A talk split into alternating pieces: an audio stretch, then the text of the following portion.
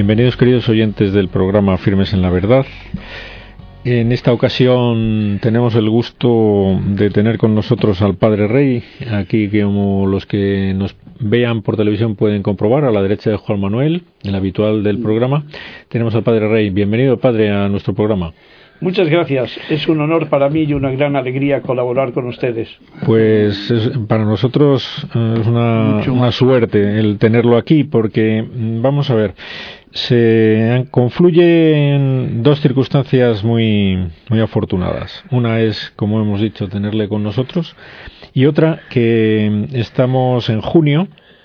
Recientemente todo el mundo recordará que se ha celebrado la fiesta del corazón de Jesús y queremos mm, que todos nuestros oyentes que añoren lo que pudieron vivir hace tantos años en sus, en sus pueblos, en sus ciudades, pues vuelvan a recordarlo y a través de las palabras del Padre Rey recuperen la devoción al corazón de Jesús y Él nos va a decir el por qué, por qué nos conviene a todos, el por qué es una pena que se esté perdiendo y nos va a hablar también de qué medios nos propone para conseguirlo, ¿no, Padre?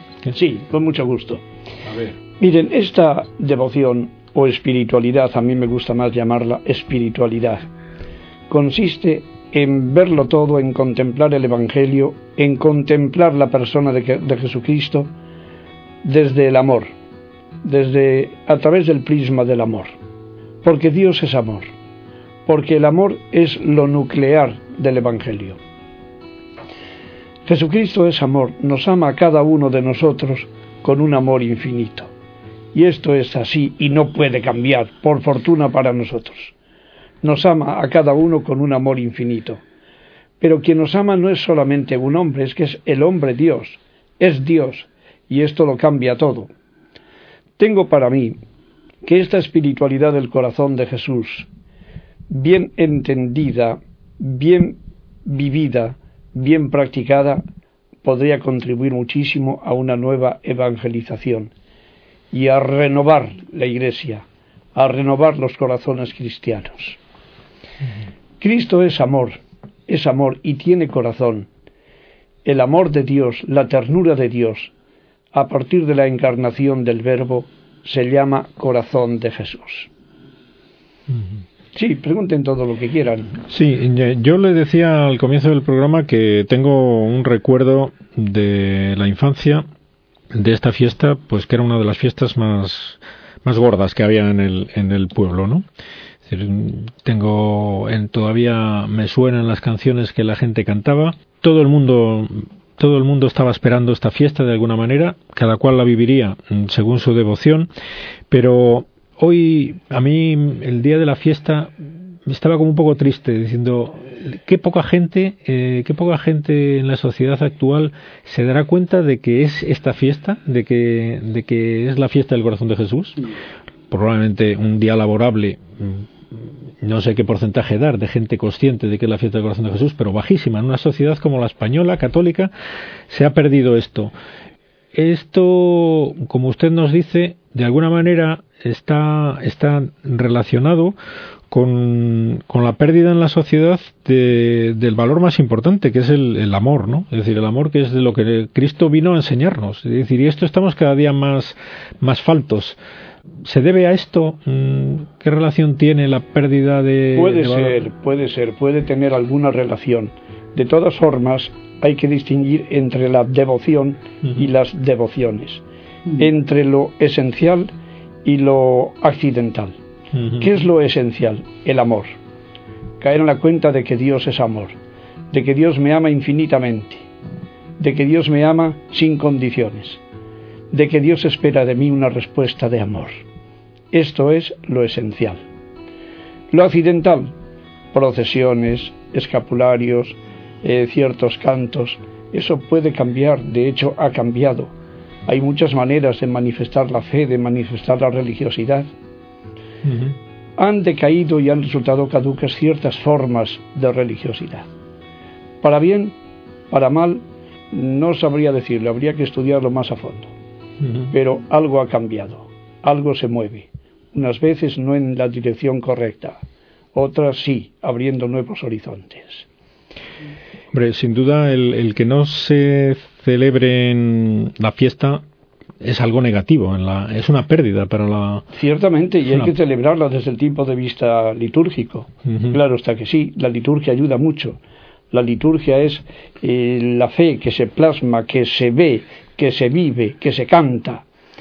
Y esto hay que conservarlo o hay que recuperarlo si se ha perdido, ¿verdad? Santa Margarita María de Alacoque, monja salesa, y el padre Claudio de la Colombière, jesuita, contribuyeron mucho a extender y propagar esta espiritualidad en Francia. En España el gran difusor fue el padre Bernardo de Hoyos, jesuita. Y todo esto sigue en marcha. Puede perderse por nuestra culpa, porque la fe no se recibe de una vez para siempre. Si no la cuidamos como se cuida una planta, se puede deteriorar, puede enfermar, puede morir. Hay que cultivarla. ¿Qué es lo, especial? ¿Qué es, diríamos, lo esencial? Como decía antes, lo esencial es el amor. Mm. Es importante la representación del corazón de Jesús, pero teniendo en cuenta que lo significado es más importante que el signo. ¿Qué es lo significado? El amor. Y esto tiene plena vigencia hoy, ¿eh? Se emplea mucho el corazón, sin caer en sentimentalismos. Pero muchas veces los jóvenes envían mensajes y, y ponen ahí te y un corazón. Quiere decir te quiero, te amo, te doy mi corazón. Y empleamos mucho la palabra corazón. ¿Cuántas veces una mamá dice a su pequeñín, duérmete corazón? Mm. Duérmete corazón. Eso es importante. Ahora, el corazón es representable artísticamente, la víscera que bombea la sangre es representable artísticamente. Yo diría que no mucho. Por eso, mejor que poner en el pecho de Cristo un corazón con todo lujo de detalles, de venas, de arterias, de... pues no es quizás lo más aconsejable. Es preferible insinuar el corazón. Ahora, bien entendido, que una imagen de Jesucristo con el corazón sobre el pecho nos dice más que una imagen sin el corazón. Nos dice más. Indudablemente la, los signos externos ayudan de una manera distinta a unas personas que a otras, pero indudablemente lo que lo que está pasando en la sociedad actual es, eh, mm, usted a ver qué piensa, es una sociedad tremendamente dura, incluso cruel con las personas. Estamos volviendo a, bueno, estamos asistiendo a, a cosas muy, muy llamativas en este aspecto la infancia que siempre había sido, bueno, hasta en las guerras se respetaba a los niños. Estamos viendo cómo está pasando ahora mismo en, en estas guerras que está teniendo lugar en, en Siria, ¿no? Los niños son especial, vamos, son utilizados como, como escudos humanos con desfachatez, son torturados, son utilizados. Bueno, mm, son manifestaciones de que en la sociedad actual la crueldad, la crueldad y la dureza está reinando y cada vez es mayor. la pérdida de sensibilidad, de amor de unos por otros es así la fiesta del Sagrado Corazón, indudablemente, independientemente de las, de las imágenes que, que utilicemos, nos recuerda que eso no es lo mejor para el hombre. Es decir, la devoción al corazón de Jesús nos, nos habla de que el corazón humano debe estar adornado de otros sentimientos que, que los que hoy en día están en boga. Hay un magisterio riquísimo acerca de la espiritualidad del corazón de Cristo.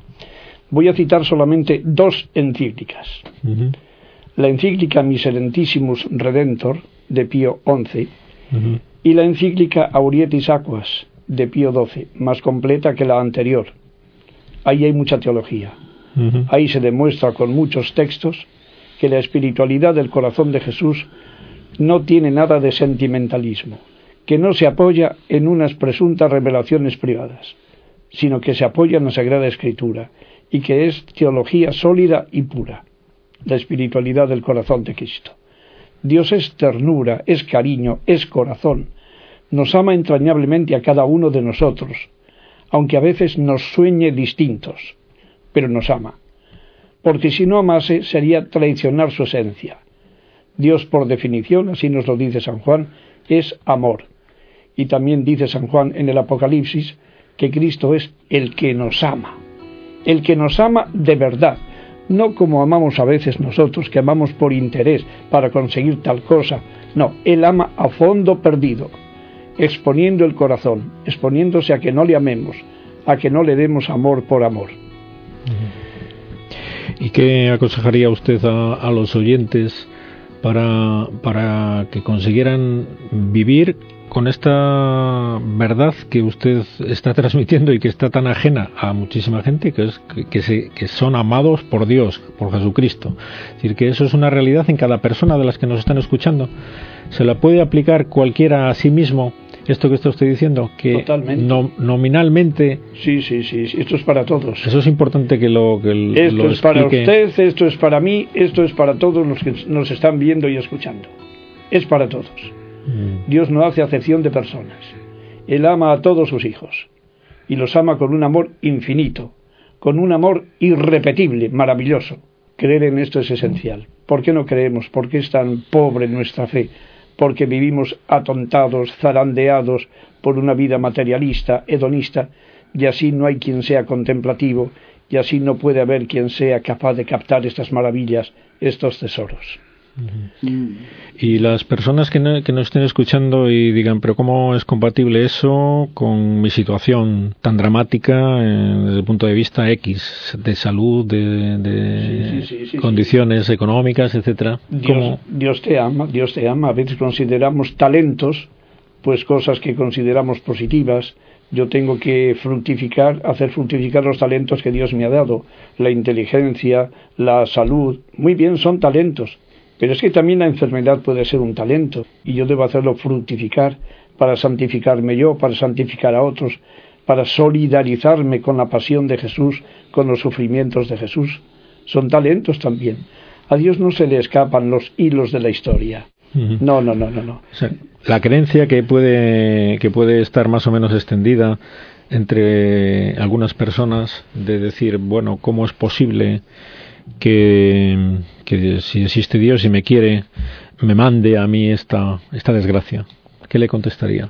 A veces un cirujano tiene que meter a su hijo en el quirófano, no para hacerle sufrir, sino para salvarle la vida o hacer que recupere la salud y que pueda jugar mejor con los demás niños. Y es su padre y le quiere. Dios nos ama a cada uno y sabe lo que más nos conviene. Y quizás un día, si hemos sufrido, quizás un día digamos, bendita cruz, bendita enfermedad que me libró de tantos peligros, que me hizo más generoso, más valiente, más luchador. Sí, que muchas veces eh, pues no sé, eh, tenemos una visión muy chata de, de la vida y nos pensamos que la felicidad es que se nos arregle un problema un problema muy concreto que nos puede atormentar y no es eso la felicidad que Dios quiere para nosotros a lo mejor, ¿no? ¿No sería eso? Pues sí, porque a veces, qué sé yo, pues voy mirando el reloj, que llego, que no llego, que se me escapa el tren, que se me escapa el tren, y resulta que el tren sale con cinco minutos de retraso y puedo llegar a cogerle, digo, providencial, providencial. Pero puede ser también providencial que yo pierda el tren, porque a lo mejor ese tren puede descarrilar, o ese avión puede estrellarse. Ya se han dado casos de estos, ¿verdad? Pero todo es providencia, todo es providencia, todo es gracia, todo es amor. Lo que nos faltan son ojos para ver la vida así, con este sentido providencialista y verlo todo desde el amor. Y que sin duda sería la solución pues por el mayor mal que puede acontecer en la, en la vida de una persona en este mundo, que es la, el vacío, el considerarse pues una burbuja más en, el océano y eso es lo que angustia, ¿no? lo que no ayuda a soportar ni, casi ni las situaciones de privilegio eh, humanamente hablando, ¿no? El bienestar, la salud, a veces mm, tenemos ejemplos, ¿no? De gente que en medio de esas situaciones pues se suicida porque no encuentra sentido a su vida. Claro, claro. La mayor desgracia es no amar. Y el infierno, la esencia del infierno, prescindiendo ahora que si del fuego, que si del mar. Mire, la esencia del infierno, del infierno consiste en estar condenado a no amar y a no ser amado. Eso es la esencia del infierno. Condenado a no amar y a no ser amado, porque aunque Dios es infinito y su amor es para todos, pero tú te has cerrado de tal manera, de tal manera has cerrado tu corazón que no te llega el amor de Dios. Y eso ya no tiene remedio. Esa es la mayor de las desgracias. El hombre ha sido creado por amor, para amar y para recibir amor. Y cuando el hombre no vive así, no vive de amor, no cae en la cuenta de que tiene una vocación que es el amor, el amor en sus múltiples formas, el amor en el matrimonio, amor esponsal, el amor en el sacerdocio, imitando a Cristo que ama a todos, es el buen pastor. Cuando no cumplimos esta vocación no podemos ser felices. ¿Por qué naufragan tantos matrimonios? Porque no saben amar, porque han instalado su matrimonio sobre el egoísmo, porque les falta aguante, porque les falta capacidad de perdón. Por eso ese amor llega un momento en que se apaga, porque es una hoguera que no han alimentado con las ramitas de los detalles del cariño, del perdón, del rezar juntos. Por eso naufragan, por eso se apaga el amor. yo es que estoy pensando, a, medida que os oigo, que hay, hay una, una razón que a mí me parece poderosísima. Es que todo esto, eh, nosotros, las personas mayores, yo creo que hemos dejado de, enseñarlo, de explicárselo a nuestros hijos, a nuestros nietos, a, eh, porque yo recuerdo que, mis padres, o, mi madre, lo, lo, hacía así. Y, estaba continuamente con esto que a veces le decía, oh, qué pasada eres, mamá, pero estaba muy pendiente de estas cosas. Y nosotros lo damos ya, como no sé, que no mm, perdemos el tiempo en otras cosas, obsesionados a lo mejor con, con el sistema educativo y con tantos problemas de esos, pero no nos dedicamos el tiempo necesario a nuestros hijos y a nuestros alumnos para hablarles de estas cosas, del amor de Dios, por ejemplo. que no es no se da en, en, la catequesis hoy, por ejemplo, no se habla del amor de Dios, se habla a lo mejor de, del hambre en, Nigeria o no, no, sé, de cualquier sitio, ¿no? En hacer trabajos eh, eh, muy brillantes, dibujos grandes de, de, los pobres niños que... Pero no se les habla del amor de Dios, por ejemplo, ¿no? Yo, pues esto es lo que me parece... Y en las clases, vamos, eh, ha desaparecido completamente esto. O sea, que no es muchas veces culpable ves a los niños. No es que sean ellos, no se preocupen de esto, es que nadie les ha dicho últimamente nadie les ha dicho esto. Aunque tengan profesores de religión eh, y hagan unas buenas programaciones, pero nadie les ha explicado esto que usted nos dice ahora, por ejemplo, ¿no? Es que para transmitir algo hay que vivirlo. Hmm. Hay que vivirlo. Por ejemplo, por ejemplo. Nadie da lo que no tiene. Hmm. Nadie da lo que no tiene. Para transmitir amor, para hablar del amor, hay que amar. Hmm. Hay que vivir en el amor. De lo contrario, nuestras catequesis resultan, iba a decir, ridículas, pero vamos, estériles, estériles sí hay que hablar del hambre en el África subsahariana. Sí, sí, seguramente. Está muy bien, mm. pero no olvidemos lo esencial. Precisamente es el amor el que nos impulsa a, evangelizar. Mm. Sí, eh, de todos modos, ¿qué papel juega la piedad? Porque el amor es un. El amor no se puede ver solo desde el punto de vista humano. Estamos hablando de que de que el amor a Dios es algo que sobrepasa a veces la, la capacidad del hombre eh, dejado solo a sus propias fuerzas. ¿Qué papel juega la oración de petición, las devociones aquí, en la devoción al corazón de Jesús? La oración es esencial. Para conseguir ese, el creer que Dios nos ama a nosotros, porque nos puede parecer un cuento chino a lo mejor a alguien que nos esté oyendo y decir, bueno, eso, mm, ¿por qué dice usted que Dios me ama a mí? ¿Cómo, cómo creérmelo. Es decir, habría que decir, a lo mejor hay que hace falta recuperar la fe, pedirla. Mire usted, para evangelizar a alguien, lo primero que tenemos que hacer es amarle. Mm. Amarle. Y que él lo note en las palabras, en los gestos, en la ayuda. Amarle. Si no amamos, es imposible evangelizar. El propio evangelizador se convierte en un propagandista, como podría vender eh, chicle o espejos o vete a saber qué. Creer en el amor, vivir en el amor. Yo soy partidario de los sermones cortitos y los ejemplos largos. Mm. ¿Queréis que vuestros hijos sean buenos cristianos? Dadles ejemplos cristianos. Que os mm. vean rezar, a marido y mujer, que vean que los papás rezan. Rezad con vuestros hijos. Tratadlos con exquisito respeto y amor. Mezclad en la educación la suavidad y la firmeza. Y así saldrán de ahí grandes cristianos. ¿Queréis que vuestros hijos se confiesen? Id con vosotros a confesaros, id con ellos a confesaros. Yo recuerdo que nuestra madre, nuestra mamá, nos decía, hijos, hoy es sábado, hay que confesarse. Y venía con nosotros a la iglesia de los jesuitas. Y ella se confesaba la primera y le decía al sacerdote, padre, estos niños que vienen ahora a confesarse son mis hijos.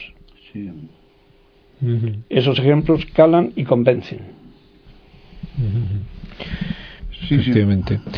Rezar con los hijos. Una, una pregunta eh, sobre este tema, porque ya que se ha ofrecido hablarnos de la devoción al corazón de Jesús, ¿tiene alguna relación la devoción a la Divina Misericordia que instituyó, la fiesta de Divina Misericordia que instituyó Juan Pablo II con la devoción al corazón de Jesús? Sí, sí, sí, yo diría que son devociones complementarias. Complementarias. Pero quiso, quiso, hacer una fiesta distinta, ¿no? Ya existiendo una fiesta litúrgica ya como es la del corazón de Jesús, eh, quiso instituir otra, ¿no? La Divina Misericordia. Bien, hay ciertas diferencias, son distintas las prácticas las devociones concretas. Tenemos, por ejemplo, la coronilla de la misericordia. En la devoción al corazón de Jesús tenemos lo de los primeros viernes. Diríamos que esto enriquece a la Iglesia. Mm. La devoción al corazón de Cristo y la devoción a la divina misericordia se complementan, se enriquecen mutuamente. ¿Nos puede concretar más estas dos devociones de las que nos ha hablado, lo de los primeros viernes que alguna gente ya no conocerá? el corazón de Jesús, es decir, Jesucristo. Cuando decimos corazón de Jesús, no nos referimos ahí a la víscera, al órgano que bombea la sangre en solitario. Queremos hablar y queremos referirnos a toda la persona de Cristo. Propiamente está prohibido por la Iglesia el representar el corazón solo separado del resto de Jesús. No, no, no. Cuando decimos corazón de Jesús, queremos decir Jesucristo que me ama, Jesucristo que es amor. El corazón de Jesús dijo a Santa Margarita María, yo prometo la infinita misericordia de mi corazón que todos aquellos que comulguen con intención reparadora nueve primeros viernes de mes no morirán en mi desgracia ni sin los auxilios espirituales. Esta devoción de los primeros viernes serviría para revitalizar muchas diócesis, muchas parroquias, pero el primero que tiene que creer en ello es el obispo y el párroco. Muy bien. Pues, pues, parece que se nos acaba el tiempo, ¿no? Sí, sí. bueno, pues esto, ha pasado en un santiamén, vamos.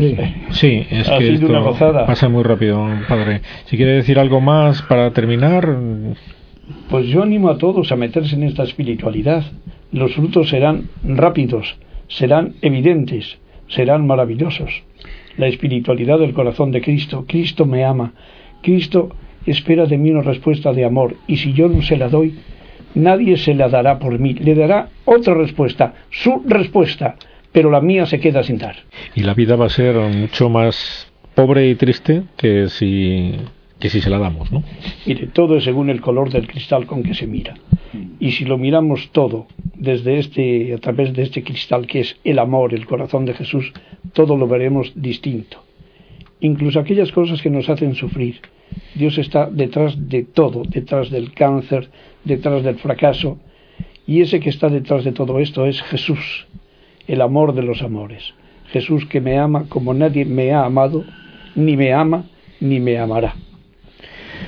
Pues muy bien, entonces nada, con estas palabras lo, lo tenemos que dejar, esperando que, que sin duda que haya, haya servido para que todos nuestros oyentes vuelvan a refrescar esta devoción y que no se pierda donde se estuviera perdiendo y donde no se tenga que se, que se empiece a vivir. Pues nada, muchas gracias Padre Rey por su presencia en el programa y hasta siempre. Será un placer reunirnos en otra ocasión. Muy, bien, muchas gracias.